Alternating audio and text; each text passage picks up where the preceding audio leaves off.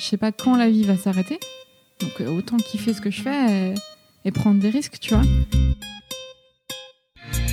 Bienvenue sur Nouvelle École, le podcast pour sortir des sentiers battus où je vais à la rencontre des passionnés qui choisissent d'écrire leur histoire. Pour moi, c'est plus important de vivre un moment que de montrer quelque chose. En fait, on m'a jamais dit que l'art c'était un métier. J'y allais en cours pour aller en cours. Ça me plaisait pas d'apprendre des trucs que j'avais pas envie d'apprendre. Alors, donc bonjour Laura Gilly, Euh, bienvenue sur Nouvelle École. Merci. Alors, je, je, savais, je savais pas s'il fallait te le dire, mais je vais te le dire parce que j'ai envie de. Je teste un truc que je n'ai jamais testé aujourd'hui. Oh là là. tu es cobaye La numéro. pression, la Mais tu es cobaye numéro 2. Il y a, il y a- il y a une semaine, j'ai interviewé une, une danseuse étoile. Canon. Ouais, Trop bien. trop bien, et qui c'est pas encore sorti. Mais euh, et du coup, pour cette interview, j'avais j'avais fait un truc, c'est que j'avais aucune note. Parce que tu vois, j'élimine les notes petit à petit. C'est-à-dire qu'au tout début du podcast, Ah, j'avais des grosses feuilles avec plein de questions et je passais mon temps à lire, les questions et j'écoutais pas Voilà, les gens. C'est que tu prends confiance en toi. Certainement. Et euh, mais je me suis dit, bon, alors j'avais réduit les notes, j'avais plus que des petites feuilles sur un cahier. Et pour euh, donc Valentine Colassante, euh, qui est dans ses étoiles, j'ai pas regardé de notes du tout. Et alors là, je vais aller encore plus loin dans le délire. C'est-à-dire que là, j'ai essayé de quasiment pas préparer. Pour en gros Oh là. me dire, euh, euh, pas par flemme du coup, mais euh, Eh pour. ben, euh, cet épisode va durer 10 minutes. pourquoi? Oh, Est-ce qu'on aura des trucs à se dire? Tu vas voir, y aura plein de trucs.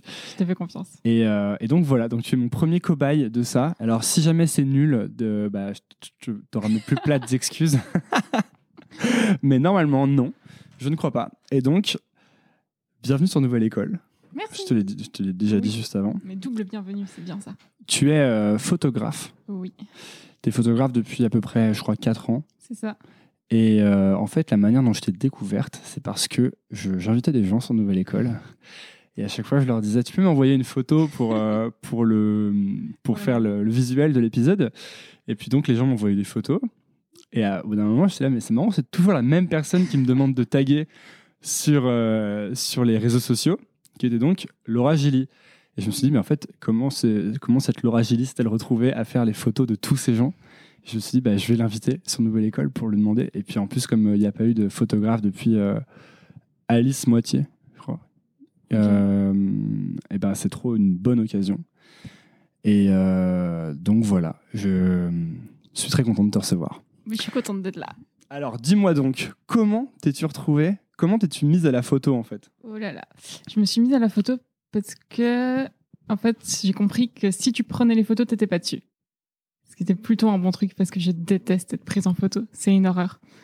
Toi, ça Euh, remonte à quand ça du coup? À 5 ans, 6 ans, par là autour. Mais je faisais des photos avec un, un petit compact de mes potes euh, quand on faisait des, des pique-niques, des trucs, enfin, quand on allait se poser au bord du lac. euh, Vraiment, c'était juste le truc pour pas être sur les photos. Ok. Mais il n'y avait pas d'idée de- d'en vivre ou quoi que ce soit. Enfin, je savais même pas que c'était un métier. Vraiment, c'est un truc que je n'avais aucune idée. Parce que t'as quel âge là?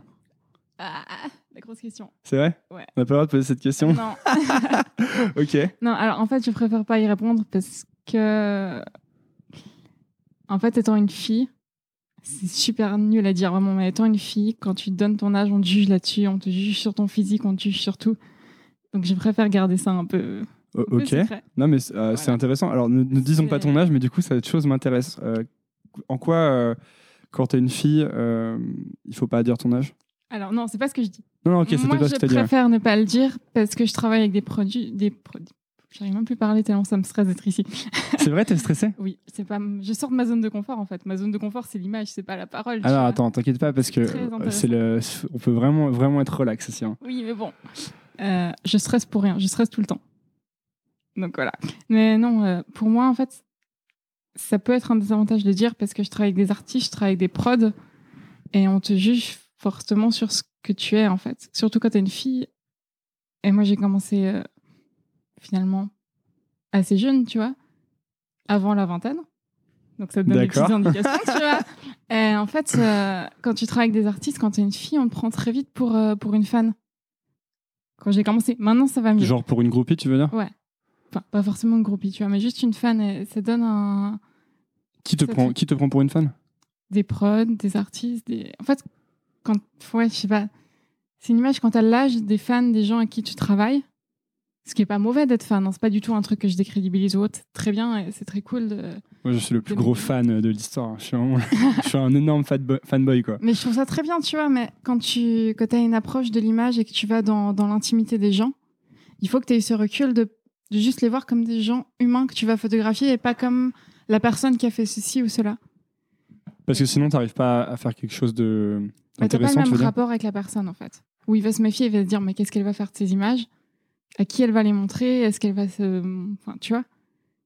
Donc là, tu parles de, par exemple, si tu dois prendre des photos de quelqu'un pour que la personne a- a- arrive à être naturelle, c'est ça? Mhm. Et que tu puisses avoir le meilleur de... Ah, c'est intéressant. J'ai un peu ça avec... euh, euh, par exemple, avec euh, le podcast, je prends jamais de photos avec les invités, tu vois. Je, me dis toujours, j'aimerais trop avoir des photos avec tous les gens qui sont passés sur Nouvelle École, mais j'en fais aucune. Parce qu'en fait, euh, je me dis que si je fais une photo, j'avais lu une phrase quelque part qui disait T'es soit un fan, soit un ami, tu vois. Et qu'en fait, si tu fais la photo, bah, tu passes du côté fan un peu, tu vois. Et du coup, il y a un rapport différent qui se crée. Hum, Oui et non. Enfin, moi, j'ai toujours eu euh, cette- ce comportement de jamais faire de photos avec les gens, euh, sauf ceux que je connais vraiment maintenant, quand il y a des histoires, des moments que j'ai envie d'immortaliser avec eux. Enfin, je fais des photos des gens. Oui, parce que c'est vraiment Mais- tes amis, du coup, au bout d'un moment, non? Oui, au bout d'un moment. Mais à la base, même quand j'ai rencontré euh, pour les premières fois, je vais jamais faire un selfie avec quelqu'un. Parce que je trouve que ça. Enfin, déjà, c'est pas naturel pour moi. En fait, je préfère vivre un moment avec quelqu'un ou faire une belle photo de lui dans un moment de sa vie plutôt que juste avoir une photo avec lui pour dire Ah, j'ai croisé machin.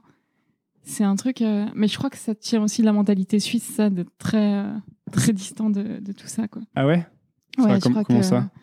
On a un truc euh, vraiment plus, plus calme en Suisse par rapport au. Bon, déjà, on a moins cette histoire de, de glorification des gens. On n'a pas beaucoup de grandes stars en Suisse. Donc, on, a, on est plus à les croiser, à les laisser tranquilles plutôt qu'à. Globalement, hein, il y a bien des. Pas tout le monde est pareil, tu vois, mais la plupart des gens sont assez. euh, dire Ah, il y a machin qui est par là, bon, bah, cool pour lui, quoi. D'accord. En Suisse, c'est différent de, par exemple, à Paris. Ouais, vraiment. Tu l'as, tu l'as ressenti, ça, en arrivant? Ouais, complètement. Parce qu'ici, il y a quand même plus une distance qui se met automatiquement, non? Sais que même, même, même qu- quand je vois des gens euh, connus, là, par exemple, la dernière fois, j'ai vu Depardieu euh, dans un restaurant où je, je lui ai d'ailleurs demandé de venir sur Nouvelle École. Il a dit non, c'était une angoisse. Mais euh, moi, quand je vois Depardieu, je suis, déjà, je suis un peu comme, je suis un peu genre, oh, il y a Depardieu, tu vois. Oui, alors, moi aussi j'ai ce truc complètement parce que j'ai pas par le nom ou par la personne, tu vois, mais par le travail qui a été fait par cette personne. Je trouve que le parcours de, des gens est fou. De... En parlant de Pardieu, moi je quand je l'ai pris en photo, j'emmenais pas large, j'étais dans un petit coin. En Ah, tu l'as pris en photo? euh, Oui, oui. Et c'était, c'est enfin, on me l'a annoncé euh, deux jours avant et j'ai fait, Ah, ok, d'accord. Donc Depardieu, vraiment. Et j'ai toujours ce truc de waouh, ok, c'est quand même quelqu'un qui a fait des choses incroyables. Mais quand je vais le voir, ce sera juste une personne en fait dont l'émotion m'intéresse en fait. C'est plus la, la personnalité ou le, ou le travail ou le parcours ou sa réussite qui m'intéresse, c'est l'émotion. Et j'ai toujours ce truc à, à chercher l'humanité des gens en fait. Mais même, enfin sur le moment, ça change complètement. Mais je pense que si je croise juste les gens comme ça, je le vivrais peut-être différemment. Si j'ai pas mon appareil, c'est très différent pour moi. Mais j'irai quand même pas demander une photo. Hmm. Parce que, en fait, ouais, comme je disais avant, pour moi, c'est plus important de vivre un moment que de montrer quelque chose. Enfin, de juste prendre trois secondes pour faire une photo. Ça apporte rien, en fait. Ouais, parce qu'en fait, il y a deux buts différents. Si tu fais la photo, c'est pour montrer que tu as vu cette personne, Ouais. alors que l'autre truc, c'est plus pour vivre euh, un, vrai moment euh, dont tu vas te souvenir, enfin une vraie expérience finalement, c'est ça? Mais après, une fois encore, je critique pas les gens qui aiment prendre des photos avec, euh, avec des artistes, avec des gens un peu connus. Je trouve, pense que chacun peut trouver son bonheur dans quelque chose de différent. Moi, mon bonheur, il est dans l'instant vécu et pas dans l'instant montré. Et pour des gens, peut-être que prendre une photo, c'est vivre un truc fou, tu vois. Donc, je peux pas rabaisser ça non plus. Parce que, et donc, comment tu fais pour, euh, pour dépasser ce que tu as dit juste avant, cette espèce de syndrome de la fan un peu? Bah, je l'ai pas trop de base, en fait. Non, quand, tu sais, quand tu dis euh, que les gens te considèrent quand tu es une fille euh, comme, Ah, une, dans ce sens-là. ouais, comme une euh, fan. J'en sais rien. Ça, s'est- enfin, je crois que ça s'est montré naturellement petit à petit de, de ma façon de me comporter quand on me faisait confiance, tu vois. Quand on me disait, euh, vas-y, fais tes photos, euh, fais ta vie. Et justement, de pas prendre de photos avec les gens, de pas tout de suite montrer sur les réseaux sociaux, ah, j'ai vu machin, et juste montrer, j'ai travaillé pour machin, j'ai fait cette photo-là, je la trouve cool, ça s'arrête là. Donc de rester très professionnel dans un sens. Ouais. Est-ce que c'est pour ça du coup que tu donnes pas euh, ton âge ou d'éléments personnels parce que tu veux rester une sorte d'entité un peu pro ouais, et mais pas mêler de perso, c'est ça que même, bah, je sais que tu me suis sur Instagram, du coup, je mets pas beaucoup de photos de moi. J'en mets très T'en peu. mets aucune. Ouais. Moi, j'en il y en a une sur ton site euh, qu'on voit vaguement avec ton appareil qui cache la moitié de ton oui, visage. parce que mon meilleur, enfin, un de mes potes qui, qui m'a fait ce site m'a forcé à la mettre. Moi, je voulais pas mettre de photos de moi. Tu voulais pas parce que t'as, t'as- parce que c'est de la timidité ou est-ce que c'est un, ou est-ce que c'est une stratégie? Euh, de la timidité. Déjà, c'est pas mon genre de, de me montrer, en fait. C'est vraiment un truc. euh, Ça me correspond pas, en fait. C'est pas moi. Donc, euh, après, il faut bien le faire un minimum pour que. Parce que c'est comme ça, en fait.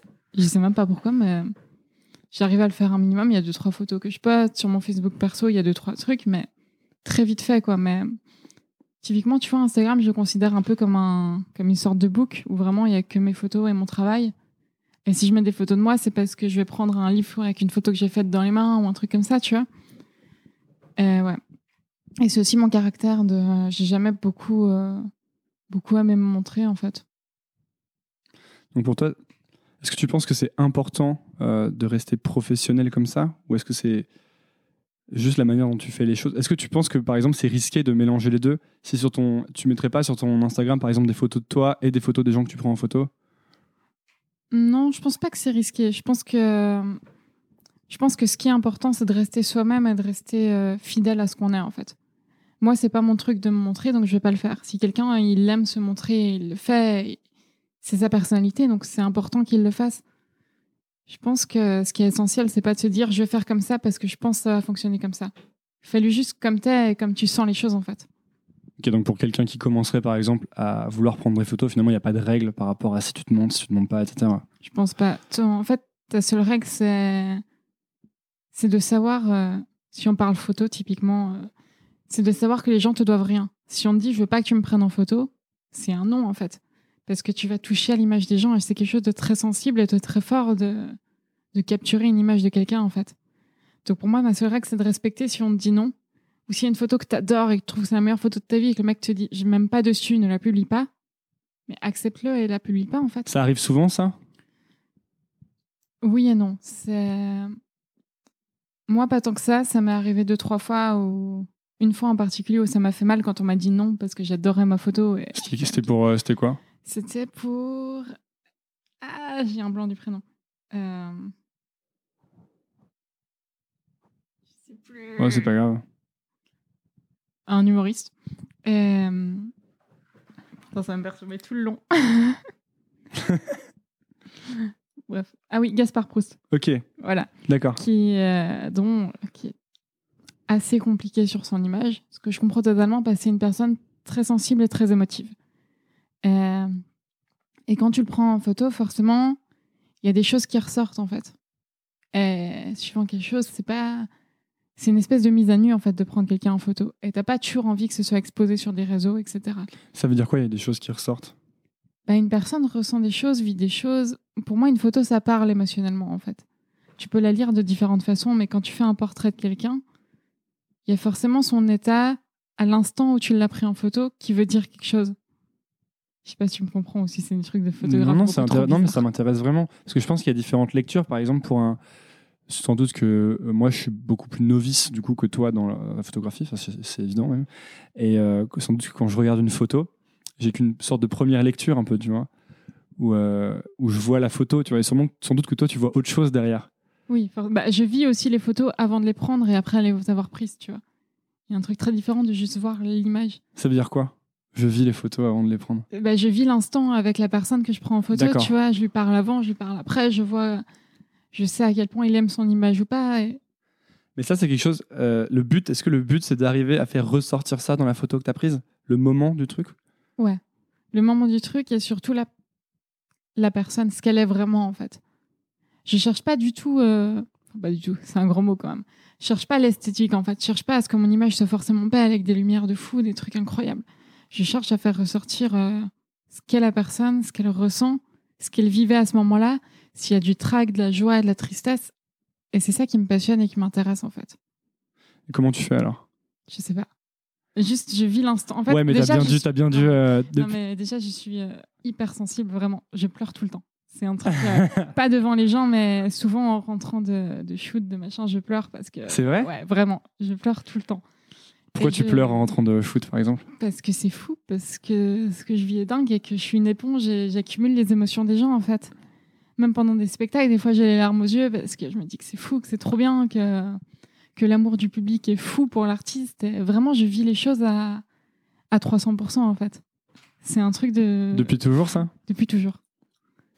Et justement, je suis vraiment une éponge et j'accumule les émotions. Et j'y retranscris dans mes photos, et heureusement, parce que sinon, je sais pas comment je survivrais. C'est vrai que c'est une manière pour Ouais. toi d'évacuer des choses. Ah, complètement. Tu faisais quoi alors avant de faire de la photo pour évacuer les choses? Du sport, mais c'était pas. C'est pas la même chose, en fait. Sp- Tu, tu m'as dit que tu faisais du patinage artistique, c'est ça, ça, ouais. T'en as fait combien de temps? J'en ai fait pendant 15-16 ans. Waouh. Donc, quand même, euh, À haut niveau, en fait. Finalement, ouais. Et le- à ce moment-là, est-ce que le but c'était d'aller à très haut niveau? C'est toujours le but. C'est toujours le but? C'est toujours le but d'aller plus loin possible, quoi que tu fasses, en fait. Et il y a forcément des rêves quand tu, quand tu sacrifies ton enfance. Enfin, tu vois, j'allais à l'école, à la midi, j'allais patiner. Je, je retournais à l'école l'après-midi. Le soir, je retournais patiner. Après, je faisais mes devoirs. Et le lendemain, c'était pareil, tu vois. Donc, il y avait vraiment un. T'avais tu- conscience que tu, tu dis sacrifier ton enfance, t'avais conscience de ça? Hmm, Non, pas sur le moment. Mais je le regrette pas. hein. C'est. En fait, tu sacrifies des moments avec tes potes. Tu n'as pas la même vie que tes potes quand tu fais du sport ou de la musique ou de la danse à haut niveau, n'importe quoi, tu vois. Il y a vraiment un truc où tu vis pas la même chose que ceux qui vont juste euh, manger des bonbons ensemble après l'école. Mais c'est juste une vie différente. En fait, je trouve que le mot sacrifice est peut-être trop fort. C'est juste différent, en fait. Bah, On peut remplacer le mot sacrifice par choix, en fait. Mais. Sacrifice, il y a un côté euh, tu perds quelque chose. Ça. Même si je sais pas si tu perds quelque chose, que tu gagnes forcément autre chose, mais je pense que les gens qui n'ont pas fait, euh, moi j'en fais partie, j'ai pas, pas fait de, de- de choses à haut niveau, tu vois. Donc forcément, on perçoit ça comme un sacrifice, peut-être parce qu'on a vécu les choses que toi tu as choisi de délaisser, justement, tu vois. Et on les a bien aimées. Par exemple, moi j'ai bien aimé euh, bah, passer mes- des journées avec des potes à rien faire, à, à- à zoner un peu, quoi. Et donc. euh, si, en m'imaginant faire un- quelque chose à haut niveau, forcément, j'ai l'impression que c'est un sacrifice parce que je perdrais tous ces bons moments, tu vois. Mais c'est un peu euh, refaire l'histoire, bref. Ouais, mais à l'envers, tu vois, moi, c'est pas un... J'ai vécu des moments aussi différents, mais des moments aussi avec, euh, avec des filles du club, des patineuses, des patineurs, tu vois. C'était un autre milieu, mais je vivais quand même des moments avec des gens. Même Comme- si c'est un sport solitaire, tu vois. Comment tu t'es retrouvé euh, Pourquoi tu faisais du, patin- du patinage artistique? J'en sais rien. Tu sais pas? Alors, ça, a toujours été comme ça. J'ai commencé et, et une prof m'a repéré, m'a dit J'aimerais bien l'apprendre en cours parce qu'elle fait un truc bien. Attends, je devais avoir. euh, J'étais gamine, quoi. T'avais quel âge? J'en sais rien, 3-4 ans. Ah ouais? Ah ouais, t'as un commencé vraiment tôt, quoi. Ouais. Tes parents, ils faisaient pas de patinage Non, artistique? pas du tout. C'est un truc, euh, euh, je crois qu'on m'avait inscrit à des cours collectifs et que là, on m'avait repéré ou un truc comme ça. Je sais plus, l'histoire, c'est trop vieux. Non, non, mais c'est vraiment coup, intéressant. euh, Et, et donc, t'avais des journées où en fait, tu t'entraînais en plus des cours depuis que t'avais 4 ou 5 ans, c'est ça? Ouais, non, alors au début, euh, tranquille, hein, tu vois, on n'est pas sur, euh, sur des 10 heures par semaine à 4 ans, hein, bien entendu, tu vois.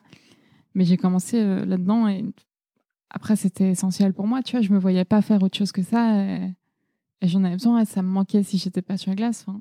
Ça te manquait si t'étais pas en train de patiner? Ouais, que c'était une passion. Enfin, c'est comme toute chose que tu fais, tu, tu te passionnes pour, si ça te plaît, tu vois. Eh ben, C'est une bonne question. Est-ce que c'est quelque chose que tu as analysé pour... Parce que là, du coup, tu as l'air d'avoir une nouvelle passion avec euh, la photo.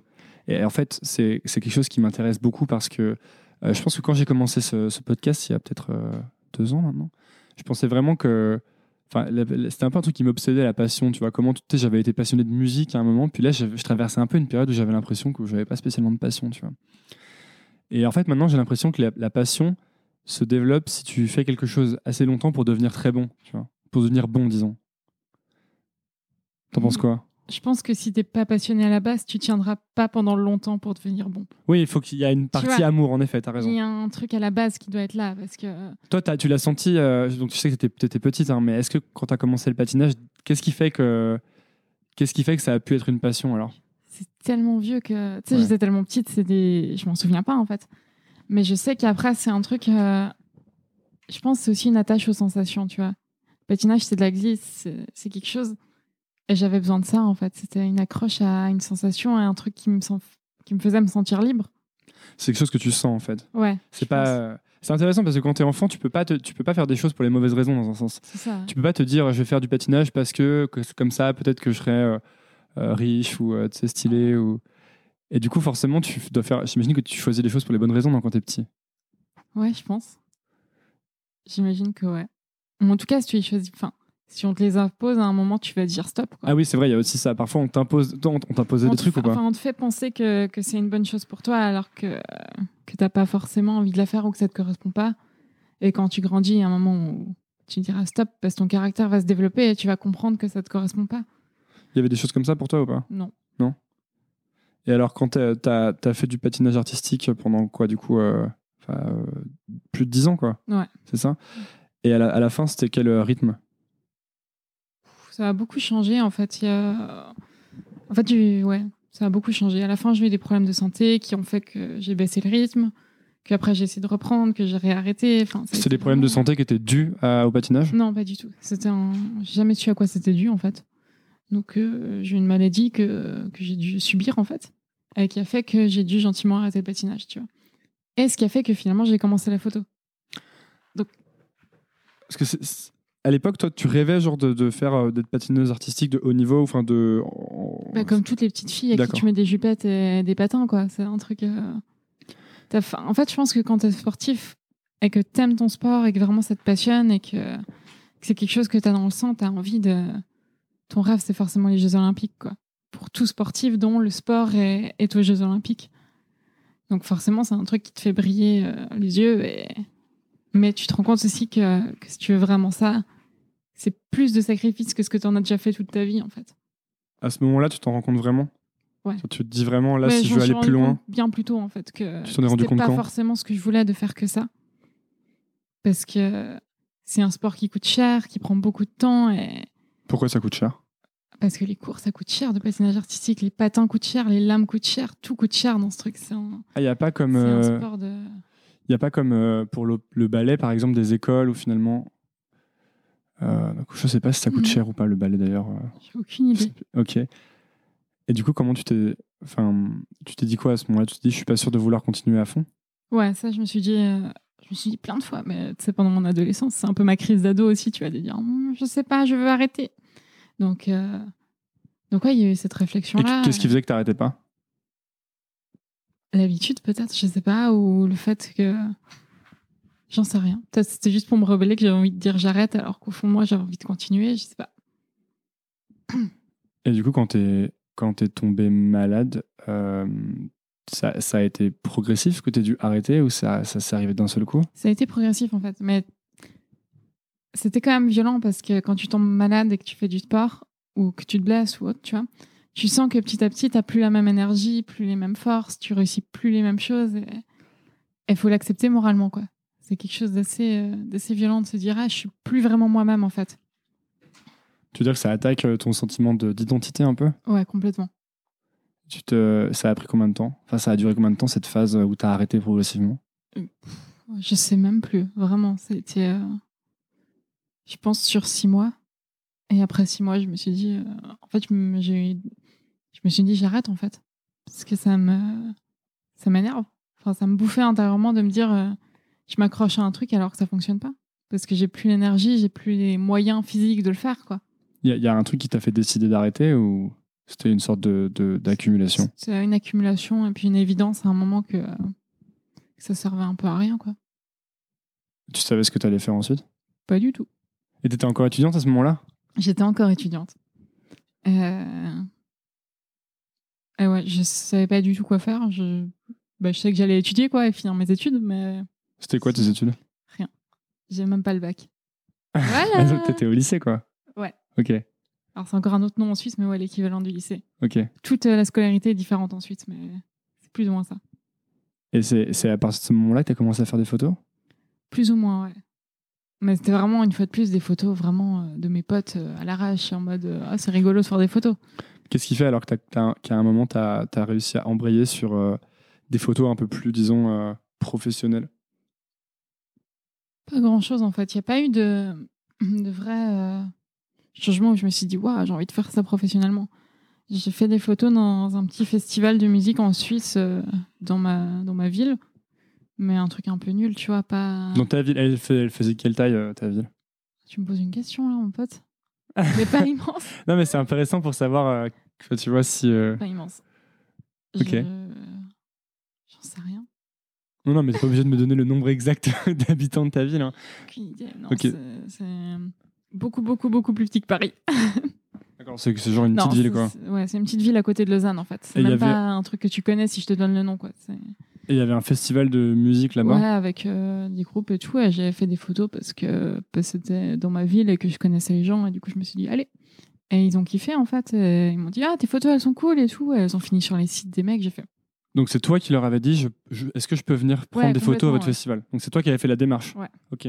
T'avais, t'avais, eu, t'avais, eu, t'av- t'avais eu peur de faire la démarche ou? Non, parce qu'à l'époque, j'étais un peu euh, en mode, j'essaie d'envoyer des mails partout et puis on verra ce que ça donne. Donc pour faire des photos? Ouais. Donc t'avais quand même déjà envie, une envie de presse de faire J'ai des. envie de faire des photos, mais pas, pas en me disant, elles sont bien, elles seront cool. Tu vois, juste, j'avais envie d'en faire de plein de trucs.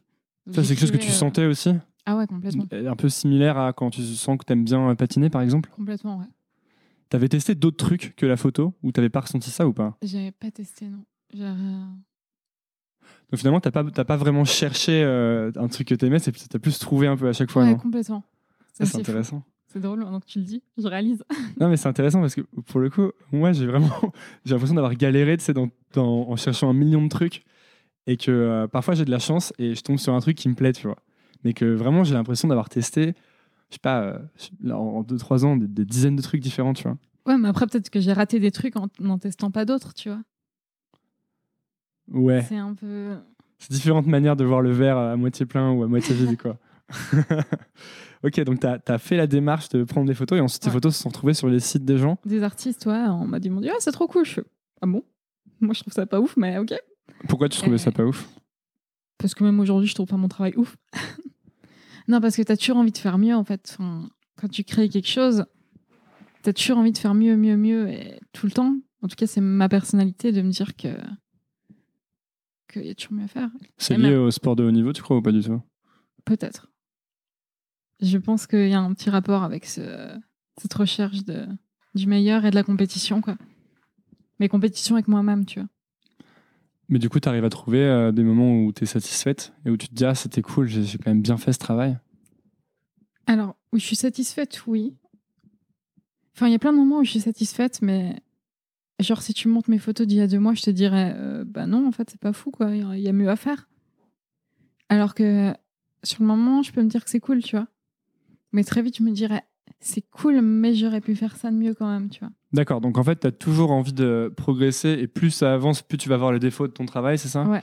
Mais sur le moment, as des... Parce que tu, tu vas te dire euh, Ok, là, je suis satisfaite, c'est ça? Complètement. ouais. Ok, ouais. Après, il y a quand même deux, trois images dont je suis satisfaite, que je trouve vraiment cool et dont je suis fière, tu vois. Mais Lesquelles? Euh, il y en a une de Kian que j'en dis. euh, Celle où il est euh, de dos, tu vois les publics là? Ouais. Ok, ça j'ai vu. Ouais, ouais. ça c'est une photo, c'est. Bah, celle de Jérémy Ferrari à contre-jour avec son chien sur la scène de l'Olympia, que Ok. t'as peut-être vu passer. Je les mettrai en Euh, description de l'épisode. Et là, comme ça, c'est un peu tout ce qui me vient en tête. Donc as fait, tu faisais des. euh, je reprends les- cette histoire qui m'intéresse beaucoup. Tu faisais des photos des gens, elles se sont trouvées sur leur site. Et à ce moment-là, est-ce que tu t'es dit, euh, OK, euh, je vais continuer à, à proposer mes services? Ou est-ce que tu t'es dit à un moment, en fait, bah, je peux devenir photographe peut-être, ou je peux gagner ma vie comme ça? Pas encore. Je me suis vraiment dit, oui, je vais continuer à essayer de faire de la photo parce que visiblement, il y a quand même un petit truc qui plaît, donc euh, peut-être qu'il y a quelque chose à faire. Mais je savais toujours pas qu'on pouvait en vivre. C'était pas un truc. euh, En fait, on m'a jamais dit que l'art c'était un métier. C'est un truc, ça me semblait improbable, quoi. Je viens vraiment pas d'une famille artiste. Je viens vraiment pas de gens qui, qui m'ont fait comprendre ça dans mon enfance, tu vois. Même pour moi, je me suis jamais demandé si des chanteurs gagnaient leur vie comme ça, tu vois. Enfin, c'est un truc, ça me. Ça paraît super niais dit comme ça, mais je savais pas. Et euh, en parlant de ça, justement, es, euh, à ce moment-là où tu venais d'arrêter le patinage et tu commençais la photo, euh, t'en parlais à tes parents, etc. Au début, j'ai un peu essayé, puis. En vrai, quand j'ai vraiment. Mes parents sont séparés, enfin divorcés. Et du coup, ma mère m'a toujours encouragée. Enfin, je vis avec ma mère. J'ai plus de contact avec mon père. Et ma mère m'encourage toujours. Mais au début, elle me disait, mais c'est complètement fou, c'est pas un métier, en fait. Mais vas-y, kiffe, en fait. Et j'ai pris une année sabbatique euh, dans mes études parce que euh, c'était pas encore ça niveau santé. Putain, ça me paraît super euh, compliqué ce que je suis en train d'expliquer. Non, c'est très simple. Je suis très bien, moi. Bon, alors ça va. Et du coup, j'ai pris une année sabbatique en me disant, euh, comme ça, euh, c'était un peu après, ça doit être sur six mois après ce fameux festival, tu vois. Je me suis dit, euh, je prends une année sabbatique, je fais de la photo et, et si ça fonctionne, c'est cool. Si ça fonctionne pas, je recommence mes études. Mais Ah, Donc, t'y es allé à 100% en fait. Ah ouais, complètement. Assez vite, ça s'est fait au bout de combien de temps que t'as pris, enfin, au bout de combien de temps t'as pris cette année sabbatique? Euh, au bout de. C'est une bonne question, ça. Un an, je pense. Parce que j'ai. En fait, j'étais au... à notre équivalent du lycée. Je dois réfléchir à ce que je dis. Et, et du coup, euh, j'étais à l'équivalent du lycée et ça allait pas. J'étais en dépression, j'aimais pas ma classe, j'aimais pas ma prof. J'aimais rien, en fait. Et, et ça allait pas et je m'éclatais pas dans ce que je faisais. J'allais en cours pour aller en cours. Ça me plaisait pas d'apprendre des trucs que j'avais pas envie d'apprendre. Il y a beaucoup de gens qui sont dans ce cas-là, je pense. Ouais. Qui vont encore pour aller en cours. Et ouais, et moi, c'était vraiment au point où j'avais. Enfin, vraiment, je rentrais, je pleurais, quoi. Et, et je j'étais pas en forme euh, toujours au niveau santé. Du coup, j'allais pas en cours la moitié du temps. Et, et même quand j'étais en forme pour y aller physiquement, moralement, j'avais pas envie d'y aller, donc j'y allais pas, quoi. Donc finalement, je me suis dit, mais en fait, c'est pas ça la vie que je veux. Enfin, je sais pas quand la vie va s'arrêter. Donc, euh, autant kiffer ce que je fais et, et prendre des risques, tu vois. J'avais la chance d'habiter chez ma mère, de, de pouvoir prendre ce risque, en fait. Tu te disais ça aussi jeune? Ouais. Euh, il, faut, euh, il faut que je. que Alors, je un peu plus naïvement, euh, sans vraiment réfléchir au fait qu'il fallait quand même gagner de l'argent pour vivre, tu vois. Mais dans le sens, j'ai quand même réfléchi à, à avoir envie de vivre et d'aimer ma vie, quoi. Tu penses que c'est quelque chose que, que, qui peut s'appliquer pour beaucoup de gens de couper complètement, tester ce que tu veux faire à fond et... Parce que souvent, tu as peur que si tu rates ce que tu as entrepris, euh, les conséquences soient désastreuses. Alors que moi, j'ai l'impression que c'est le, le- le pire scénario envisageable est, est rarement, euh, il est rarement terrible, tu vois ce que je veux dire? Ouais, Si t'as pas, Moi, si pas trois enfants et euh, des dettes, etc. c'est ça. Et je pense pas qu'il y a vraiment de conséquences désastreuses, tu vois, quand, euh, quand t'es jeune. Parce que t'as rien, enfin, comme tu dis, il n'y a pas d'enfant, t'as pas, pas quelque chose de construit auquel tu dois, tu dois subvenir, en fait. Donc, euh, en fait, si tu rates, c'est comme si t'avais pas essayé. Ça revient au même point. Donc, autant essayer, quoi. Ouais, donc t'as rien à perdre en fait en essayant. C'est ça. Si, peut-être un peu d'amour propre des fois, suivant quoi, mais est-ce que c'est si grave que ça? Est-ce que tu perds finalement l'amour propre en ayant, euh, en ayant essayé, même si tu rates? Moi, j'ai l'impression qu'on se, consume intérieurement quand on n'essaye pas, justement. Et que là, on perd. Moi, enfin, les rares fois où j'ai euh, le sentiment d'avoir perdu de l'amour propre ou perdu tu sais, de la confiance en moi, c'est quand euh, pendant longtemps, je faisais pas ce que je pensais que je devais faire, tu sais. Et au fond de ma tête, j'avais toujours une petite voix qui me disait T'es en train de passer à côté de ta vie, t'es en train de passer à côté de ta vie, tu vois. Et, là, je me sentais mal. Et j'ai l'impression que même si je ratais tout ce que je veux faire, bah, le fait d'avoir essayé, je me dirais Bon, bah, au moins, tu vois. Ça dépend des caractères des gens, je pense. Mais je pense que en fait, il faut que tu fasses en fonction d'être bien dans ta vie. Si t'es pas bien dans ta vie, change quelque chose. Peu importe. Il y a des gens qui seront très heureux dans leurs études, mais tant mieux pour eux, c'est que c'est ça qu'il leur fallait, tu vois. Mais ceux qui sont pas heureux, s'ils ont pas de. Moi, j'étais pas heureuse et j'avais pas de but final en me disant je fais mes études pour faire ça après. J'avais pas de truc précis. Tu sais pas Si- pourquoi tu étais là, ouais. quoi. Si t'es pas hyper heureux dans tes études, mais que tu sais que tu les fais et que tu as besoin de les faire pour arriver au truc que tu as envie de faire dans ta vie, mais fais-les, et force-toi, et tu sais qu'au final, tu le regretteras pas, tu vois. Comment tu sais que tu es heureux ou que tu pas heureux? Parce que euh, la question a l'air super vaste et un peu. euh, mais en fait, c'est parce que. euh, je pense qu'on on se raconte souvent des histoires sur pourquoi on fait les choses, tu vois. Tu sais, y a plein. Par exemple, moi, je connais plein de gens qui bossent dans des boîtes qui ont pas l'air spécialement heureux. Je ne dirai aucun nom. euh, mais qui le font quand même et qui disent non, mais ça va. En fait, tu peux toujours rationaliser ta situation par rapport à. Évidemment que euh, quand tu as un travail que tu pas, bah, c'est, ta vie est pas pire que celle de quelqu'un qui est gravement malade ou qui a rien à manger, tu vois. Donc tu peux toujours rationaliser en fait. Et te dire non mais ça va, je suis pas à plaindre, tu vois. Si tu cherches, il y a toujours pire, il y a toujours euh, plus triste, il y a toujours plus malheureux, toujours. Nous, on vit dans. Justement, dans un. Dans un coin de la planète où on a la chance de pouvoir dire je suis pas heureux, je vais faire autre chose. Je vais essayer de faire autre chose. À des endroits, ils n'ont pas le choix de. En fait, c'est un luxe de pouvoir réfléchir à si on est heureux ou pas. Et ça, on se rend peut-être pas assez compte. Parce que dans certains endroits, on peut pas réfléchir à ça. On se dit juste, ah, il faut que je survive. Il faut que j'évite de me prendre une bombe sur la gueule en sortant et il faut que je trouve à manger. Et nous, on n'a pas ces problèmes-là pour l'instant. Donc c'est vraiment un luxe de pouvoir se dire est-ce que je suis heureux ou pas? Et je pense que quand on t'offre un luxe comme ça, il faut se poser la question, il faut essayer d'être heureux en fait. Et quand as, du coup, quand tu as décidé d'être heureuse, disons, et que tu as pris cette année sabbatique, euh, tu avais un objectif à ce moment-là? Pas du tout. Tu t'es dit, on va voir. Ouais, c'est ça. C'est vraiment, j'avais pas de. Je voulais juste kiffer, en fait, voir ce qui était faisable, ce qui était pas faisable, voir les limites du truc. Et si ça me plaisait ou pas, parce qu'en fait, j'en avais aucune idée. J'avais juste fait trois, quatre photos pour des potes euh, sur des concerts, mais je je savais pas ce que c'était vraiment, tu vois. Et du coup, j'avais envie de découvrir ça et puis de, de tester et, de... et au moins de me reconstruire moi-même, tu vois. Même si je reprenais mes études après, il fallait que je sois bien avec moi-même, que je sois bien en- forme niveau santé et que je sois bien heureuse dans ma vie. Pour me dire, si je reprends des études, c'est que je suis bien et que je sais où je veux aller. Tu veux dire que tu as fait passer la santé en priorité un peu? Ouais. C'est qu'il fallait, il fallait reconstruire la machine en quelque sorte Ouais, des fois, il n'y a pas le choix. Ok. Et du coup, comment tu t'as, comment t'as procédé alors à, à partir du moment où tu as fait cette coupure Est-ce que comment tu as avancé? À l'arrache. J'ai. Enfin, c'est un peu l'histoire de ma vie, quoi. J'y vais un peu à l'arrache, j'écris des mails, je tente des trucs. Si ça passe, ça passe. Et si ça passe pas, ça passe pas. Au début, tu écrivais des mails à, à qui par exemple? N'importe qui. Toutes les adresses mails que je trouvais, j'envoyais. C'est vrai? Ouais. Mais c'était des, ar- artistes, des. Ouais, des artistes. En fait, j'ai toujours été intéressée par les artistes parce que parce qu'il y a des univers qui me parlent beaucoup et que et que comme on en parlait avant, je suis timide et que quand tu prends un artiste sur scène en photo, tu n'existes pas en fait en tant que photographe. T'es en bas, t'es en bord de scène, tu on te calcule pas. Quand tu fais des portraits, t'es face à la personne, tu dois exister En fait, tu t'oublies. C'est ça? Complètement. C'est ce que tu cherches dans, Ouais. quand tu pratiques quelque chose? Ouais. C'est encore, c'est intéressant. Je vais encore revenir. Ça me fait encore penser à, au, au sport de haut niveau. Est-ce qu'il n'y a pas un côté où quand tu atteins un niveau de performance élevé, vraiment élevé, et que tu as répété tellement de fois les mêmes mouvements, est-ce qu'il n'y a pas justement un côté où tu t'oublies aussi? Possible, ouais. Putain, tu vas me lancer dans des réflexions dans ma tête euh, que j'ai jamais faites. Ouais, c'est ma, passion, euh, ce genre de truc. Euh, J'avais en plus complètement un truc à dire. Par... Ah voilà.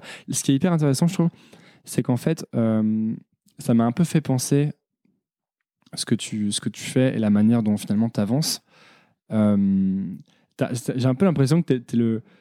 Enfin, tu vois, moi, avec ce podcast, c'est pareil, je rencontre plein de gens et je grandis de ces gens à chaque fois que je les rencontre, tu vois. Et je progresse, en fait, à chaque fois que je rencontre ces personnes. Et j'ai un peu l'impression que j'étais très angoissé avant de commencer ça, parce que je pense que j'étais très centré sur moi, tu vois, sur oh, qu'est-ce que je vais faire dans ma vie, qu'est-ce que je vais être, euh, qu'est-ce qu'est-ce que je vais être stylé et tout. Et en fait, le fait, le fait de faire quelque chose un peu pour les autres, c'est-à-dire où, par exemple, quand j'invite quelqu'un sur euh, Nouvelle École, j'ai envie que la personne passe un bon moment, j'ai envie qu'elle ait l'impression aussi d'avoir un peu brillé en quelque sorte, ou tu sais qu'on qu'on ait sorti quelque chose de, de vraiment intéressant et qu'elle ait envie de le montrer aux autres, en fait, tu vois. Et du coup, il y a un côté où je suis obligé de me mettre au second plan et de faire en sorte que ce soit vraiment pour la personne qu'on fait cette euh, interview. Et j'ai l'impression que quand tu fais ça, et moi je l'ai trouvé complètement par hasard, hein, c'était même pas euh, intentionnel, tu vois. Mais quand tu fais ça, tu trouves finalement quelque chose de bah, qui, qui me fait penser à ce que tu décris justement. Tu vois, y a un- t'es un peu le, t'es un peu la toile sur laquelle les gens peuvent peindre, tu vois. Et du coup, tu, tu, tu deviens le, juste le réceptacle de tout ce que ces gens ont à donner, tu vois. Non, ouais, complètement. Et c'est ça qui est intéressant, en fait, parce que quand tu peux t'effacer comme ça et... et prendre ce que les gens ont à te donner, c'est vraiment naturel, en fait. T'essayes pas de les façonner pour qu'il y ait quelque chose qui sorte qui te plaît, toi. Tu prends juste ce qu'ils sont et... tu le retranscris, en fait. Et je trouve ça hyper intéressant. Ça, c'est trop intéressant. Ça me fait penser au fait que là, on fasse pas de, qu'il n'y ait pas de plan et qu'il n'y ait pas de, de préparation. Euh, il y a- euh, c'est- oh, désolé, on parle que de moi là, du coup, mais euh, tu C'est vois, intéressant dans les, euh, dans les interviews, je trouve que quand je me gourre, quand je fais des erreurs, quand souvent c'est pas bien quand je veux trop aller là où je veux, enfin quand je sais trop où je veux aller, Ouais, tu vois. Quand je me dis, ah, cette personne, on va lui faire parler de ça, ça va défoncer, elle va dire ça, ça et ça, tu vois. Et du coup, je- pendant toute l'interview, je pense à ça, je me dis, attends, faut qu'on parle de ça. Et en fait, ça se trouve, je suis en train de rater complètement euh, quelque chose que la personne n'a jamais dit ou qu'elle a envie de sortir. Et en fait, c'est ces moments-là qu'il faut pas rater, tu vois. Parce que tu te mets une pression, en fait. En plus, mais pas la pression, ouais. quoi, Mais complètement, c'est pareil. Au début, je me disais, Ouah, j'aimerais trop faire cette photo-là avec cette personne. Enfin, que ça ressorte comme ça, tu vois. Et en fait, non, parce que les gens sont jamais vraiment ce que tu penses qu'ils sont. Ils sont capables de te donner mille fois plus que ce que tu imaginais à la base. Et donc, comment tu fais alors? Eh ben, ah, Ça, c'est hyper intéressant. On peut, faisons une section euh, euh, non préparée, mais sur euh, ce que tu as appris, en fait. Ce que, les erreurs que tu faisais au début et ce que tu fais plus maintenant. Waouh, je pense qu'il y en a tellement. Bah ouais, justement. Euh, En plus, considère-moi comme euh, ton élève, parce que moi, j'aime bien prendre des photos. Mais alors, vraiment, je suis nul, mais grave, mais j'adore ça, tu vois. Et euh, je, disons que ça m'intéresse de plus en plus. Et du coup, euh, mettons que aujourd'hui, je commence à appeler tous les gens que je connais, à leur dire Je te prends en photo. J'espère. Enfin, ils diront pas oui, a priori, mais comment tu ferais? Enfin, Qu'est-ce que je dois pas faire? Qu'est-ce que je dois pas faire comme erreur que toi, t'as faite? Qu'est-ce que j'ai fait comme erreur? Ben, trop me mettre la pression déjà. Parce que ça sert à rien. Enfin, tu vas juste appuyer sur un bouton, en fait. Part de cette idée-là, quoi. C'est. Ouais, c'est ça. Euh, Mon Dieu, mais tu me poses des questions. Je pars tellement loin dans ma tête, du coup. Euh, Non, je suis pas sûre que j'ai fait beaucoup de vraies erreurs. Faut juste, faut J'ai juste amélioré des choses, en tout cas. Qu'est-ce que tu as amélioré?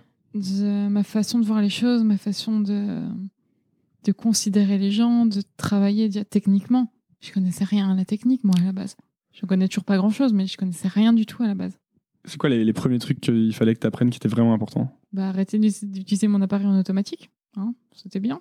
C'est quoi automatique? C'est quand ton appareil se règle tout seul quand tu appuies sur le bouton. Par exemple, sur un iPhone, il y a un mode automatique? Et de façon automatique, ton iPhone, oui. Quoi qu'il arrive? Bah, tu peux Ah bah oui, tu- parce que tu peux pas, parce que applications. tu peux pas bouger l'objectif, Oui, c'est ça. Non, bah, l'objectif, mais tu vois, tu peux pas faire ta mise au point sur l'iPhone, tu peux pas changer ta lumière, ta couleur, ton... sur ton appareil basique. hein, donc. Euh, quand tu commences, euh, vaut mieux commencer direct sans le faire en automatique pour apprendre à régler les choses, c'est ça Ah, si tu veux vraiment, vraiment faire de la photo, oui. Après, le mode automatique, moi, ça m'a servi finalement. En soi, c'est une erreur de faire des photos en automatique, tout le monde te le dira. Mais ça m'a servi à, à apprendre à plus bosser sur l'émotion et les cadrages que sur ma qualité de photo, tu vois. Ouais, Donc finalement, ça m'a servi. ça c'est intéressant parce que parfois aussi j'ai l'impression que tu peux te perdre dans des détails euh, trop tôt. Alors Ah oui. évidemment que si tu veux devenir un grand photographe ou un grand musicien, où il va à un moment il va falloir apprendre euh, comment ça fonctionne quoi. J'ai l'impression que quand tu démarres, parfois tu peux te perdre là-dedans et ça peut être même terrifiant. Tu sais, tu te dis ah mais je vais jamais y arriver, quoi. Je vais jamais comprendre comment ça fonctionne tous ces toutes ces fonctionnalités, tu vois. Bah déjà, je pense que si tu veux devenir un grand photographe ou un grand musicien, tu pars mal. Et c'est juste de faire de la musique ou de la photo et d'aimer ce que tu fais. Ah ça c'est hyper intéressant. Euh, Mais c'est difficile de, de- de commencer des choses sans se dire ça, non? Je sais pas. Moi, Toi, tu te le dis jamais? Non. Pourtant, tu te le disais quand tu faisais du, de- du patinage artistique. je me le disais. Je sais pas, c'est pas tant que ça en vrai. Je me disais juste, euh, j'aime ce que je fais, j'essaie de faire au mieux, mais pas j'ai envie d'être euh, quelqu'un de grand, tu vois. C'est forcément un truc que, que t'espères et tu bosses quand même pour ça. Enfin, c'est un objectif, mais t'as pas envie d'être ça quand même. Je sais pas comment exprimer. Ah, tu moi, vois. ça me parle complètement parce que là, je me suis remis, euh, mais très récemment, à refaire de la musique parce que ça me manquait, quoi, tu vois. Et, mais en fait, j'avais, c'était vraiment le truc que j'avais le plus peur de refaire parce que j'ai vraiment fait plein de trucs autour, qui gravitent un peu autour de ça. Mais, et en fait, euh, c'est marrant parce que ça fait vraiment un an et demi que je fais nouvelle école et que les gens me disent non, mais faut se lancer. Moi, je dis, je dis à tout le monde non, mais faut se lancer, faut pas avoir peur et tout. Et, en même temps, j'étais là, je voulais, j'arrivais pas à refaire de la musique, quoi, parce que ça me faisait trop peur, tu vois. Et en fait, j'ai envoyé un mail à un gars et je lui dit ouais. euh, est-ce que tu penses que je peux refaire de la musique et tout? Il m'a dit, bah évidemment, tu vois, mais il faut juste que tu arrêtes de, de te prendre la tête sur ce que tu vas devenir, en fait. Complètement. ouais. Et je, je l'ai lu ça, j'ai fait, ah ouais, c'est ça, en fait. C'est que je je veux pas le faire parce que j'ai peur de rater et de pas, tu sais, que ça. euh, J'aurais peur que si, je, si ça donne rien de manière, euh, comment dire, professionnelle ou un truc comme ça, j'ai raté, tu vois. Et en fait, c'est déjà faire les choses pour les mauvaises raisons, en fait. Complètement, mais surtout, personne ne le saura en fait. Les gens se disent juste Ah, il joue de la guitare, c'est cool. On va se dire Ah, il joue de la guitare et il veut devenir euh, un immense guitariste. Quoi. Personne va se mettre, euh, enfin, va te mettre cette pression-là. Tu te la mets tout seul. Ouais. Et je crois qu'on a vraiment ce truc avec le regard des gens, toujours où on a peur de rater à cause des gens qui qui vont nous juger en fait, alors que non, c'est juste dans nos têtes quoi. Ouais, mais ce qui est fou, c'est que ça s'arrête jamais, quoi. Parce que pour le coup, j'avais vraiment l'impression que, et même là, j'en suis à un stade où j'ai l'impression que par rapport à il y a un ou deux ans, j'ai plus du tout peur, quoi, de lancer des choses, tu vois. Et en fait, il y a encore des choses quand même où, euh, Ça bloque. ouais, ça bloque, ouais. C'est normal, je crois que c'est humain en fait. hein. Et au moins, ça te met des défis de te, de te surpasser pour, euh, pour aller plus loin que ta zone de confort et, et oser des trucs. quoi. Et donc, euh, repartons sur, euh, restons sur cette section qui m'intéresse beaucoup, euh, des choses que tu fais, que tu as apprises à faire différemment, disons, ou sur lesquelles tu as, évolué par rapport au début Je sais pas trop. En vrai, je pense que je me suis pas. C'est hyper bizarre de dire ça, mais je pense que je me suis pas trop plantée dans mes débuts, tu vois. Parce que j'ai toujours été respectueuse des gens. J'ai jamais beaucoup publié sur les réseaux sociaux. Enfin, je publie une, deux photos de chaque série, tu vois. Si je rends 300 photos à quelqu'un, j'en publie 3-4 maximum sur mes réseaux. Ça, c'est important? C'est ma façon de faire. Pourquoi tu fais comme ça? Parce que pour moi, c'est très intime les photos que je fais en fait. Je mets beaucoup d'émotions à ce que je suis dedans. Et c'est quand même une mise à nu aussi de les poster pour moi, tu vois. De toi? Ouais. C'est. Il y a des photos que je mets beaucoup de temps à publier où je me dis, waouh, ok, ça, ça représente trop. Et peut-être que les gens ne les liront pas, tu vois, ils diront juste, ah, c'est joli. Et pour moi, de les publier, j'ai mis tellement d'émotions dedans, tellement de travail, tellement de trucs que c'est dur de les montrer, tu vois. Ouais, je suis vraiment trop sensible. Non, non, non, c'est vraiment intéressant. Quand tu fais des photos de quelqu'un, tu lui envoies 300 photos? Non, pas toujours. Mais parce que je, je- je- je me serais dit, j'aurais eu tendance à croire que quand tu prends des photos de quelqu'un, tu vas. Parce que moi, si tu m'envoies 300 photos, je vais jamais savoir laquelle choisir, tu non, vois. je parle pas typiquement, tu vois, un shoot comme ça d'une personne, jamais j'en envoie 300. Mais si je fais 3-4 soirs de, de, de spectacle ou de concert avec quelqu'un, ou 3-4 jours de tournage où il y a vraiment toute l'équipe à prendre en photo, tous les figurants, tous les comédiens, là j'arrive facilement à 300 photos, quoi. Quand tu prends quelqu'un en photo, en portrait, tu vas lui envoyer combien de photos, par exemple? Ça dépend des gens. Mais entre, entre 30 et 100, quoi. Pourquoi tu, ça a l'air aussi important euh, Tu te dis, j'ai toujours respecté les gens? Tu vois, comme si, c'est, c'est la, est-ce que c'est la première condition quand tu fais de la photo? Ouais, clairement. Parce que les gens te donnent leur image, en fait. Et moi, j'ai conscience de, de ce que c'est parce que je déteste être prise en photo. En Ah, fait, donc tu les comprends en fait. Ouais, quand tu donnes ton image à quelqu'un, la personne peut soit te faire prendre une immense confiance en toi parce que tu te trouves hyper beau sur la photo, soit tu peux chialer pendant une semaine parce que tu t'es trouvé moche et tu te dis mais je ressemble à ça dans la vraie vie. Et moi, ça m'arrive souvent quand les gens prennent des photos de moi et qu'ils les publient sans mon accord. Maintenant, ça arrive moins, mais à l'époque, quand j'étais avec mes potes et qui faisaient ça, souvent je pleurais parce que je me trouvais affreuse sur les photos. Je disais mais non en fait, parce que tu viens de te servir de mon image et moi, j'ai pas donné mon accord et je me trouve affreuse et j'ai pas envie que ce soit cette image de moi qui, qui reflète ce que je suis.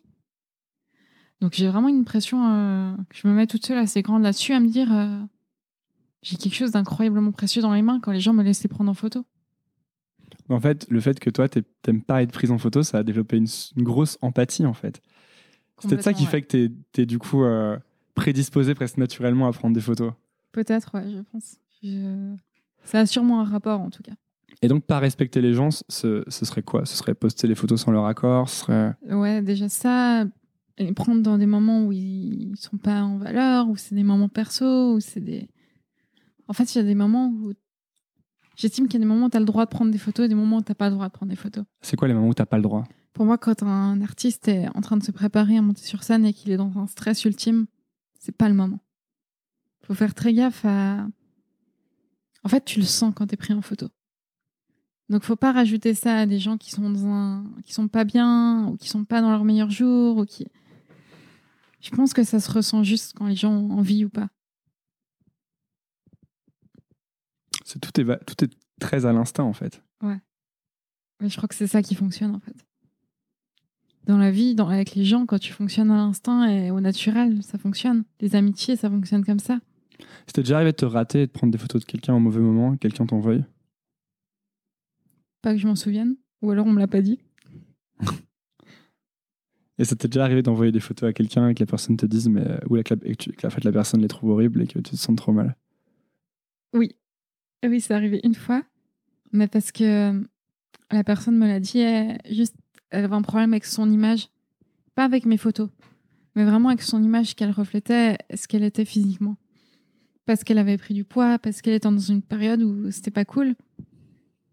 Et, et c'était pas. le- Elle avait accepté de faire ses photos, hein, j'avais jamais mis la pression ni rien. Mais quand elle les a vues, elle a dit non, c'est pas. J'ai pas envie que ça sorte, j'ai pas envie que ça existe. J'ai fait ok. Et j'ai tout supprimé. Et tu t'es senti, ça t'a rien fait ou tu t'es senti Ah, sur le moment, je me suis sentie très mal. C'était un échec personnel. euh, Même si elle m'a répété mille fois, non, mais c'est pas à cause de toi, tu fais, ouais, mais comme mes photos, quoi, en fait. Ça t'a fait du mal, donc c'est. C'était insoutenable sur le moment. Et donc, en fait, là aussi, une. T'es es très proche, en fait, de ce que tu produis, quoi, non? Donc, si ce que tu produis est critiqué, tu te sens attaqué un peu ou... Ah, complètement. Pas attaqué. Je pense que qu'il y a quand même une différence, mais j'ai l'impression que mon regard a pas été bon. Que ma façon de faire a pas été bonne, que j'ai raté quelque part, sans savoir où, tu vois. Euh, alors que là, vraiment, j'y pouvais rien, tu vois. Juste, elle aimait pas son image, elle aimait pas son image. Et comment tu fais pour. euh, pour... Est-ce que tu as, est-ce que as une sorte de. Comment dire De processus conscient pour progresser? De, Est-ce que tu vas analyser les trucs que tu as fait avant ou com- Comment tu penses que ça se fait? C'est juste de l'expérience? J'ai rien de conscient, en fait. J'essaie toujours juste de faire mieux, mais sans me dire, ah, il faudrait que je fasse ça mieux ou ça mieux. Mais comment tu sais que c'est mieux du coup? J'en sais rien. non, je le sais quand je regarde mes photos d'il y a six mois ou d'il y a un an, tu vois. Hmm. Je vois la différence. Mais sur le moment, j'en sais rien. Pour moi, euh, là, dans ma tête, ça fait euh, quatre mois que je fais exactement la même chose, quoi. Et c'est très frustrant. Ah ouais? Ouais, Là, t'as l'impression d'être à un moment où tu étais Ah, sur un je plateau? complè- stagne, j'arrive plus à parler. Stagne complètement, ouais, c'est insupportable. Comment Et tu... je sais que je verrai ça dans six mois, je me dirai, ah non, mais en fait, ça va quand même progresser. Pourquoi t'as l'impression de stagner? Je sais pas. C'est des périodes comme ça. Je crois que dans tout, euh, tout milieu artistique, il y a des moments où tu as l'impression de pas avancer. Que ce soit en musique, en photo, en dessin, en quoi que ce soit. J'ai l'impression que qu'il y a forcément des moments de vie comme ça. Tu pourrais prendre des, euh, tu pourrais prendre des, des- des paysages en photo parce que j'ai l'impression que tu parles beaucoup de, de ce que les gens ressentent en fait. Et est-ce que finalement tu pourrais faire de la photo avec des paysages ou est-ce que ça t'intéresse pas du tout? Alors, je peux, mais ça me parle beaucoup moins. C'est un truc qui me manque une émotion humaine, en fait. Mais il y a des gens qui font des paysages et qui, qui savent ressortir des émotions dingues. Moi, ça m'est pas donné. Il me faut quelqu'un humain en face pour pouvoir faire quelque chose de qui me convienne, en fait. Est-ce que tu penses que c'est une. euh, Là, j'ai tellement. En fait, le problème, c'est qu'à chaque fois, je me dis, ah, j'ai une autre question là. Du coup, du coup j'essaie de la mettre de côté, de pas y penser, tu vois. C'est ça de Power de notes Ouais, mais c'est pas mal en fait. Est-ce que tu euh, penses que c'est une bonne. euh, pour quelqu'un qui commencerait la photo, par exemple? Euh, Et je dis ça parce qu'en fait, j'ai une cousine qui m'a dit qu'elle qu'elle avait envie de commencer la photo. Donc, euh, parfois, je parle avec des gens, après, ils se retrouvent en cas pratique dans nouvelle école la semaine suivante. Je ne donne pas de nom. Mais bon, j'ai pas beaucoup de cousines, donc. euh, euh, c'est une bonne, c'est une bonne euh, stratégie, disons, pour progresser vite ou en tout cas s'entraîner, d'écrire à tous les gens que tu connais pour faire des photos d'eux? Non. Non. En fait, j'ai écrit beaucoup à beaucoup de gens, mais toujours à des gens dont j'aimais la personnalité, ce qu'ils dégageaient ou ce qu'ils faisaient. Je pense qu'écrire à des gens pour écrire à des gens, ça sert à rien. Faut que, faut qu'il y ait quelque chose qui t'inspire chez eux, en fait. Que ce soit juste tes potes, en fait. Moi, je suis incapable de faire quelque chose de bien en photo à quelqu'un que j'aime pas. C'est, j'ai besoin de d'avoir un partage avec cette personne. Comment tu sais que tu vas avoir un partage avec cette personne? Comment tu sais à l'avance? C'est tu, tu, tu le sens dans la- ce que fait la personne dans son. Oui et non. Des fois, je ne sais pas du tout. Il y a des trucs où je me retrouve à découvrir des gens et soit c'est des très bonnes surprises, soit des Donc, moins bonnes. Il y a des mauvaises surprises parfois. J'en ai eu très très peu. C'est vraiment euh, jusqu'à maintenant tous les gens que quasiment tout- 99% des gens que j'ai pris en photo étaient incroyables quoi. Donc j'ai vraiment eu de la chance avec ça. Mais parce que j'ai pas essayé de contacter des gens. Je travaille avec beaucoup d'artistes, mais j'ai pas essayé de contacter des artistes parce qu'ils avaient un peu de notoriété, tu vois. J'ai toujours contacté des gens dont j'aimais la personnalité ou le travail, où j'écoutais les interviews et je me disais waouh, ok, j'ai vraiment envie de faire des photos de cette personne pour Ah. ce qu'elle dégage. T'allais écouter les interviews des personnes et après ça te donnait envie de faire des, des photos par exemple. Ouais. Ah, c'est marrant, c'est marrant parce que juste le travail, tu vois. Je trouve qu'il y a un truc qui se ressent dans, dans le travail des gens, euh, s'il y a une bienveillance ou pas, en fait. C'est marrant ce que tu dis, ça me fait beaucoup penser à, à, à ce que je- j'essaye de faire quoi, pour savoir qui j'invite, tu vois. Euh, de pas, de pas le faire, de pas le, de pas le faire pour les mauvaises raisons encore une fois. De pas dire oh là je vais inviter telle, telle personne, elle a un million d'abonnés sur euh, Instagram, tu vois. Ouais. Et du coup, et encore une fois en lien un, peu avec euh, ce que je fais, t'as passé pas- finalement du coup plein de temps avec euh, plein de personnes qui font des choses super intéressantes, que ce soit des humoristes. Enfin, je vais pas tous les citer, mais en, en fait, donc, tu as pris en photo l'intégralité, enfin, beaucoup des gens de ce, de ce podcast. mais Il y a eu Marina Rollman, euh, Sophie-Marie Laroui, puis euh, Kian, avec qui tu as passé pas mal de temps, je crois, donc forcément Navo. Euh, Aurel San aussi, que tu as pris en photo, qui, bon, qui, lui, pour le coup, est pas passé encore son nouvelle école. je dis encore, hein, parce que. J'y travaille. et, euh, et du coup, est-ce que tu as le sentiment d'avoir. euh, de que ça t'ait fait grandir ou peut-être de t'imprégner des gens que tu vois? Ah, complètement. Je grandis à chaque fois que je travaille avec des gens. C'est... Ils m'apportent tellement. Enfin, je travaille avec des gens incroyables. Par exemple, est-ce que tu as des idées un peu concrètes de, de ce que certaines personnes ont pu t'apporter? Euh, Kian, particulièrement, m'a apporté de, de me faire confiance. De me dire que ce que j'avais, c'était parce que je travaillais et pas que par la chance, en fait. Et il m'a vraiment apporté ça. euh, et c'est très précieux, en fait, de se dire ce que je fais a quand même de la valeur parce que je le fais et pas juste parce que c'est un coup de chance. Parce que sinon, toi, tu aurais eu tendance naturellement à te dire c'est un coup de chance? Qu'il y a une grande partie de chance, en tout cas. J'ai du mal à me dire, waouh, je mérite vraiment ce que, ce que je vis, en fait. Et Kian me dit toujours, non, mais vraiment, tu le mérites, arrête de, de remettre ça en question, quoi. Il y a d'autres personnes qui ont fait. qui t'ont. t'as- où tu as le souvenir justement de choses comme ça? Comme ça, non, mais c'est de vivre avec eux, de voir comment ils voient les choses qui, font grandir, en fait. Si, je crois que McFly et Carlito m'ont appris beaucoup aussi. De... Je les connais depuis 2014, donc euh, quand ils faisaient encore le Fat Show, etc. Et ils m'ont appris que que pour réussir, fallait juste rester soi-même et faire la même chose et faire ce en quoi tu croyais. Ça arrive pas forcément tout de suite, des fois ça prend du temps. Ça a pris du temps pour que pour eux ça décolle, tu vois. C'était déjà bien avant, mais pour que vraiment ça, que ça soit immense comme ça l'est aujourd'hui, ils sont restés eux-mêmes, ils ont fait toujours la même chose et, et pour moi c'est une grande leçon de vie ces deux-là. Tu gardes ensuite euh, des, tu gardes des contacts ensuite avec les gens que tu as, pris en photo? Tu les vois ensuite, etc. Ouais, souvent. Pas tous, mais après je travaille dans un, dans un milieu où je croise souvent les gens, tu vois. Ah ouais? Le, bah, tu sais, l'humour, euh, YouTube, tout ça, c'est un petit univers quand même, quoi, où ça gravite euh, beaucoup et on se croise souvent à différents endroits. Donc euh, après, il y a des gens avec qui j'ai plus de feeling et qui je deviens vraiment pote et qui on va forcément faire des soirées et des trucs, tu vois. Et d'autres que je vois plus souvent professionnellement, mais avec qui ça fonctionne très bien aussi. Et après, est-ce que euh, parfois, tu, est-ce que ça t'est déjà arrivé de te dire si je reste trop dans le milieu de l'humour, etc., je vais être catalogué dans le milieu de l'humour, ou est-ce que, tu fonctionnes pas comme ça? Je fonctionne pas comme ça, en fait. Je me dis juste que tant que je m'éclate dans un truc, j'y reste. Je pose cette question, elle est vraiment pour moi, parce que, euh, encore une fois, parce que tu vois, euh, finalement, sur Nouvelle École, j'ai eu pas mal de, de gens euh, bah, que tu as pris en photo et qui sont un peu du même univers, des humoristes. Et parce qu'en fait, quand je commençais à les rencontrer, je me suis dit, mais ils sont trop bien ces gens. Ouais. Tu vois, ils sont super intelligents, ils sont drôles, ils sont sensibles. Ils sont... Finalement, c'était un peu exactement les gens que je voulais avoir sur Nouvelle École. Et en fait, j'ai un peu une tendance naturelle à vouloir rappeler tous leurs potes et à dire, bah viens, bah viens, bah viens, tu sais, parce qu'ils sont tous trop sympas. Et en même temps, je me parfois je me dis ouais mais tu vois il faut, que j'ai des gens de plusieurs domaines sinon je vais me cataloguer je vais plus pouvoir étendre le, podcast tu vois c'est pour ça que je demandais ça en fait Moi, je trouve pas. Enfin, moi, je m'éclate dans ce que je fais avec les gens avec qui je travaille, tu vois. Mais je pense que si un jour j'ai envie de tout changer, je changerai tout. C'est. En fait, tant que tu as envie de faire quelque chose et que le quelque chose a du sens, même si c'est dans le milieu, fais-le en fait. Quand il faudra aller voir ailleurs pour euh, voir d'autres milieux et d'autres gens, tu le feras naturellement. Moi, je pense pas que que tu puisses être catalogué ou tu te catalogues tout seul dans ta tête en fait. Hmm. Mais je pense pas que les gens te cataloguent, ils se disent juste Ah ouais, ok, maintenant il fait avec ces gens-là parce que c'est des gens qui.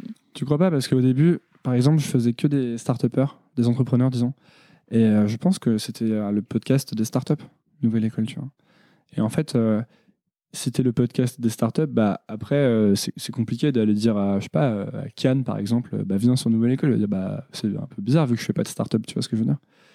Et du coup dans cette démarche de se dire moi j'ai pas envie que par exemple euh, euh, je, je voudrais pas qu'un invité que j'ai trop envie d'avoir se dise bah non je vais pas y aller c'est pas pertinent euh, c'est le podcast de ces de ce genre de personnes là tu vois.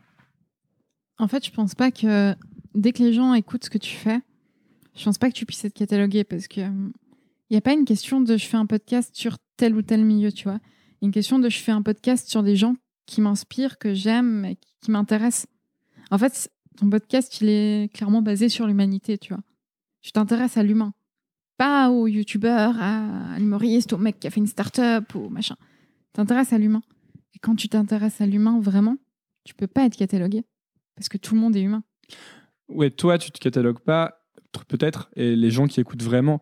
Mais sinon, quand tu es dans les réflexes, je pense un réflexe de la psychologie humaine de base, c'est de cataloguer justement pour pouvoir processer beaucoup d'informations. Parce que si tu catalogues pas, si tu dois rentrer dans le détail, dans tout, tu peux jamais finalement avancer dans la vie, tu vois. Euh, et donc, je pense que si moi je voyais un podcast ou une photographe, tu vois, pour le prendre le même exemple, euh, qui, euh, un podcast qui fait bah, par exemple que des humoristes, bah, je me dirais, ah, c'est un podcast d'humoristes, tu vois. Et, en effet, évidemment que si tu rentres dans l'œuvre de la personne et que si tu l'étudies, euh, c'est beaucoup plus nuancé que ça et c'est pas vrai. Mais c'est plus pour ça que je te posais cette question, dans le sens où euh, tu contrôles pas spécialement finalement ce que les gens vont. Ça se trouve, les gens vont te cataloguer d'une certaine manière qui va ensuite t'empêcher de euh, bouger, tu vois. S'ils veulent me cataloguer, ils me cataloguent. hein. Moi, c'est un truc, je m'en fiche complètement. Si d'un coup je veux partir faire des photos d'animaux, j'irai faire des photos d'animaux en fait. J'ai vraiment, je me mets pas la pression là-dessus. Ce que les gens pensent, ils le pensent. Moi, ça va pas changer. J'ai décidé, enfin, j'ai tout lâché pour être heureuse. C'est pas parce que les gens vont me cataloguer dans un truc, si ça me plaît plus, je vais pas y rester, je vais changer. Si tout lâché une fois, je peux le lâcher deux fois, trois fois, quatre fois. C'est C'est vrai? Tu, Ah, Par exemple, là, complètement. aujourd'hui, tu te dis encore que tu pourrais tout lâcher et faire autre Ah, chose complètement.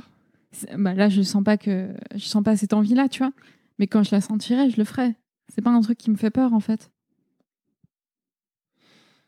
Bah, merci beaucoup, Bah de rien. Laura, d'être venue sur Nouvelle École. J'adore arrêter Nouvelle École à un moment, genre trop, tu sais. La montée. Ouais, ouais. Euh, et ben, merci beaucoup d'être venu pour cette première interview sans note. Eh, Oui, franchement, ça, bien on s'en est bien sorti. Hein. On est bien. Moi, j'ai passé un super moment. C'est trop cool. Euh, qu'est-ce que, qu'est-ce que, où est-ce qu'on envoie les gens qui écoutent s'ils veulent découvrir ce que tu fais? Sur mon Instagram, Donc c'est Laura G underscore photo. Sans score, S. c'est donc le tiré du bas. Oui, le tiré du bas. Je sais Euh, jamais si on un- underscore ou tiré De du toute bas. façon, je le mettrai dans la description de l'épisode. Lisez les descriptions d'épisodes. Je me fatigue à écrire des descriptions d'épisodes pour chaque épisode. Et ensuite, les gens viennent me demander Ouais, c'est quoi la référence du livre et. Tout est dans les descriptions. Il suffit de cliquer. Le coup de gueule. Ouais, c'est ça. Euh, merci beaucoup, Laura. Bah merci à toi. Merci beaucoup d'avoir écouté. Si ça vous a plu, c'est maintenant que vous pouvez m'aider. Et je vais vous dire comment. Premièrement, abonnez-vous à Nouvelle École sur votre application de podcast. C'est hyper facile. Et si vous êtes sur Apple Podcast ou iTunes, vous pouvez laisser un avis, 5 étoiles de préférence. Ça m'aide beaucoup à bien référencer le podcast et à le faire découvrir à d'autres personnes. Si vous voulez me suivre sur les réseaux sociaux, c'est sur Instagram que je poste et que je suis. C'est donc underscore nouvelle école. Underscore, c'est le tiret du bas. Si vous voulez recevoir trois recommandations de ma part chaque vendredi par email, il vous suffit de laisser votre email sur le site nouvelleécole.org. N'importe quel champ d'email sur le site vous donnera accès à cette newsletter où chaque semaine je partage trois choses qui m'ont plu. Ça peut être des livres, des applications que j'utilise, des films ou des documentaires que j'ai vus. Enfin, dernière chose, si vous voulez me soutenir financièrement, c'est possible. Vous pouvez le faire via Patreon. C'est à patreon.com slash nouvelle école podcast et les dons commencent à 2 euros à peine. Et après, libre à vous de donner ce que vous voulez. Tous ces liens sont dans la description de l'épisode. Voilà, j'ai fini. Merci beaucoup et à la semaine prochaine. Nouvelle.